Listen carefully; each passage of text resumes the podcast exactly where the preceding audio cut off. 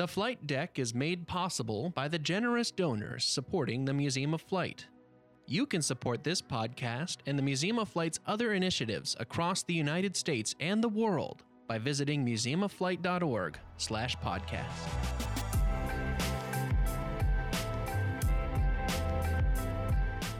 Hello and welcome to the Flight Deck, the podcast of the Museum of Flight in Seattle, Washington.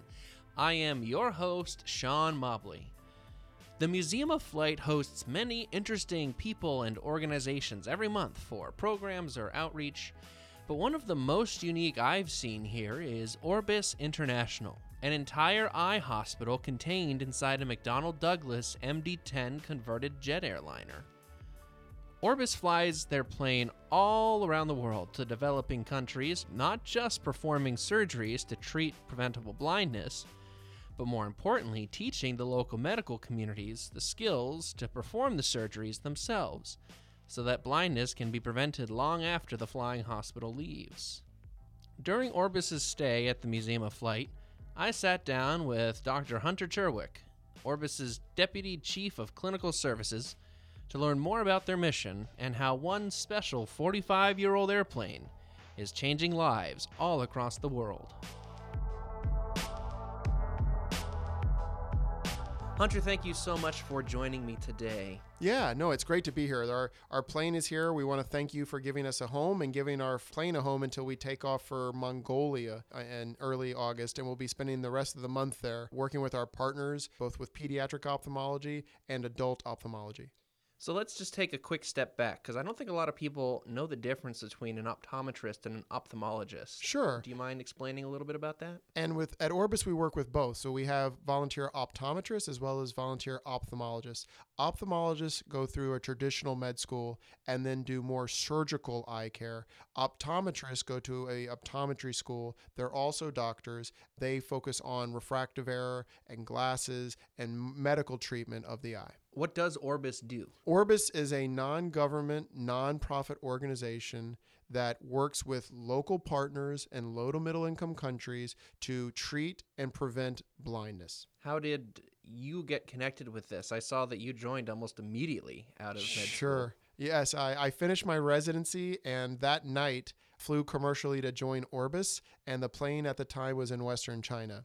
Orbis has really grown since we first took off in 1982 with a DC 8 plane. The plane on your tarmac today is a third generation MD 10 plane.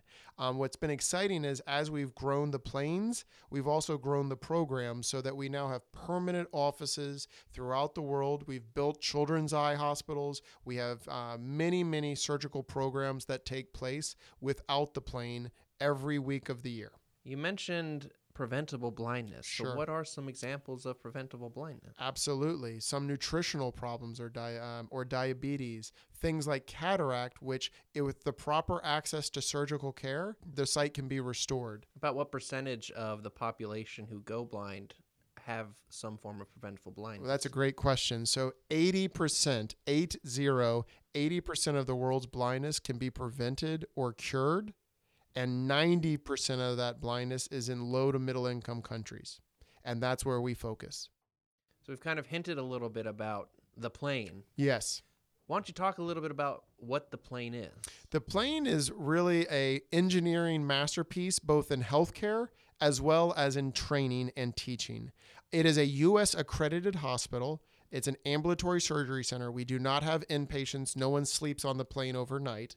Um, that travels the world doing eye surgeries, not just to help the patients, but to train and work with the partner physicians in those countries to exchange skills and upskill their ability to treat blinding conditions in their country. It is also a broadcast studio.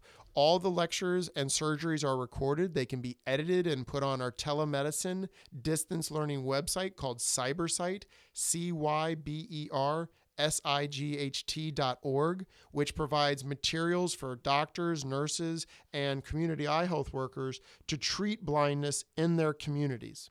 So that's where the term flying hospital comes from. Correct. Now, we do not operate in flight. So, when we fly, all the sensitive medical equipment is put in protective cases. It is latched to points on the floor like cargo.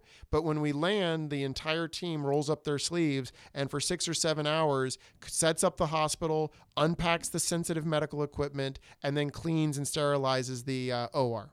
You have some pretty sophisticated, top of the line stuff. Absolutely. Our goal is to provide the highest level of eye care no matter where we are in the world, but we're also able to adjust the technology for what is appropriate, sustainable, and transferable in that country. So before we ever land the plane, we spend about a year working with the partner hospitals, understanding their needs, understanding the local healthcare systems, and adjusting the technology so that we teach what is appropriate for them at this time to help their patients. You just kind of came to my next question. I think what's unique about Orbis is you don't just come do surgeries and leave, you teach the doctors there how to do it, but then you have the top of the line equipment. How do they keep doing it? Absolutely. And that that's all about planning. We actually have a team of ophthalmologists, nurses, anesthesiologists, and the last one's the most important, the biomedical engineers that look at all the clinical equipment 1 year before the plane lands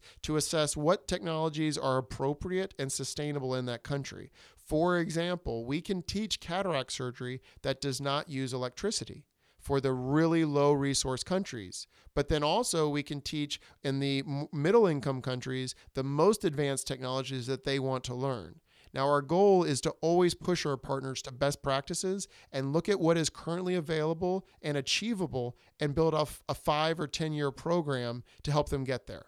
You talk about the technology evolving so quickly, it makes you kind of imagine if you are a person, especially a low income country, and you have never seen for your whole life, or maybe haven't seen for much, and you have this surgery, and now you're able to see, and you wake up in this state of the art hospital. It must be quite a reaction you get. Certainly. We have patients who haven't seen for literally a decade and they'll come on the Orbis plane and they'll be surrounded by funny looking people like me wearing masks and speaking a language they don't understand. And that's why we always have translators. We have an incredible nursing team who are incredibly compassionate. They take such good care not just of the patients, but their family members. One of the things we have as a rule is every patient must come with a family member not only to provide support, but also to help go with them when they go back on the ambulance to the local hospital to be discharged. Let's let's shift to the plane a little bit. Yeah, bit. It must yeah. be quite a logistical challenge to move an MD10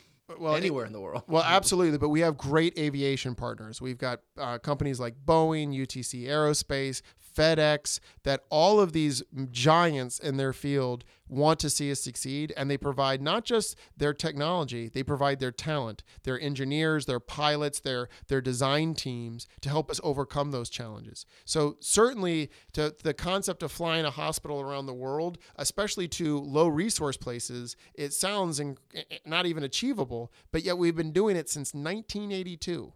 So for me, that's very exciting that we have such great corporate sponsors like FedEx and United and Boeing and UTC Aerospace. But what really is incredible are the pilots and the people that they bring out to help us and help us get over these challenges when we're designing something or we need to go for a hospital uh, hospital maintenance or a aircraft maintenance like a B check or a C check. Right. And you just got this current plane pretty recently. Correct. The thing that's exciting is that this plane, the DC 10, was an integrated hospital where the hospital is part of the plane, which to make any change or modification was a big deal and would have to take a lot of regulatory and approvals.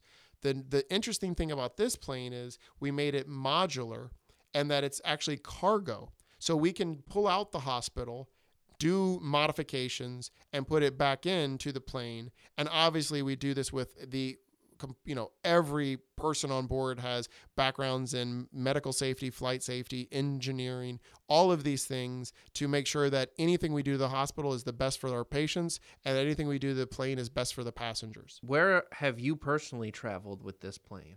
I'm really excited that just in the last uh, less than a year, we've gone to Bangladesh, we've been to Peru, and what really makes me excited is going to Mongolia next month, and then also going to Ethiopia. Those are two very special countries for me. In Ethiopia, the plane is landing to celebrate World Sight Day, but also to celebrate 20 years of our office being in Ethiopia, working day in and day out with our partners throughout the country, not just at the airport. Because besides the plane, you have offices. In, Absolutely. In, looks like about a dozen countries or so. Yes, you've done your research. Exactly right. So with all this travel, I do understand that you personally can be a bit of a puzzle to some of the border security agents. Yes, uh, certainly people look at my passport and try to figure out who I am and what I do. And then when I tell them that I'm on this plane hospital that goes around the world, I think they look at me kind of funny, like maybe I uh, have had too many uh, drinks on my flight or something like that. I can tell you that when you start talking to the airport officials and then they hear about Orbis, they're mesmerized. And it always is shocking to me how much I travel and work with these thought leaders in aviation and how few of them even know that Orbis exists. Are there any stories that come to mind that you just really resonate with you? I mean, every every patient who comes on board that plane is a miracle, and having someone who has not seen for ten years take the patch off and see a family member, whether it's a child or a, a brother or sister for the first time, it's pretty powerful. You don't you don't get tired of seeing miracles. For me, I, I would tell you that one of the things that I've really appreciated is how quickly people now can recover from cataract surgery. So we had a patient who had not left their house in over 10 years and really could barely see a light in front of their eyes. They couldn't count fingers. They couldn't see the hand waving in front of their face. They could barely see a flashlight, whether or not the flashlight was on or off. And the next day, they were seeing 2040 with less than 24 hours of surgery, and they were getting better with each hour. And the, the, the tears of joy that they wanted to rub their eyes and see it better. And I'm like, no, no, no, don't rub your eye. You need to heal another few days. But they had never seen a TV. And so they were watching Mr. Bean. I don't know if you know, it's a British comedian who does physical comedy. He doesn't say anything, so it doesn't need translation. And the funniest thing was they had never seen a TV before. And by 20 minutes, they were laughing. And we had the ambulance ready to take them from the airport back to the local hospital. And they didn't want to get on the ambulance because they wanted to see how the movie ended. So it is funny that uh, you see all these uh, amazing miracles and then you, you touch these people's lives and their family lives. And you leave work, even after working for 14 hours, with a smile and a story every day at Orbis. Do you have any thoughts before we wrap up here? No, I just want to thank you guys. Um, you know, we we all live out of the Orbis team lives out of a suitcase a lot of the time, and we don't always get a home. And your your museum and your team have volunteered every day to help us, whether it's cleaning the plane or helping the people that come for the festivals or the tours. You're, you guys have really stepped it up. This is an incredibly special museum, and it's really special people. And I just want to thank you for that. Well, thank you. I hope you enjoy the rest of your visit.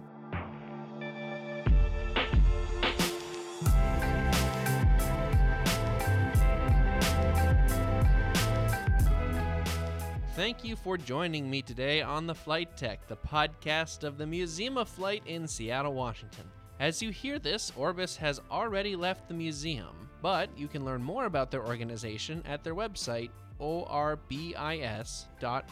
That's orbis.org. The Museum of Flight is committed to accessibility at our own museum, and you can learn more about our tactile tours for visitors with low or no vision in this episode's show notes. And while you can't take a tour of the inside of the MD 10 Flying Hospital, in the Aviation Pavilion we have five different commercial jet airliners that you can walk around inside. If you like what you heard, please subscribe to the Flight Deck to stay up to date on our episodes. And please also rate and review us on Apple Podcasts or wherever you downloaded us from. Thank you to listener Jim94539 for leaving a five star review on iTunes. We appreciate your feedback. You can email the show at podcast at museumofflight.org and find more content at museumofflight.org slash podcast.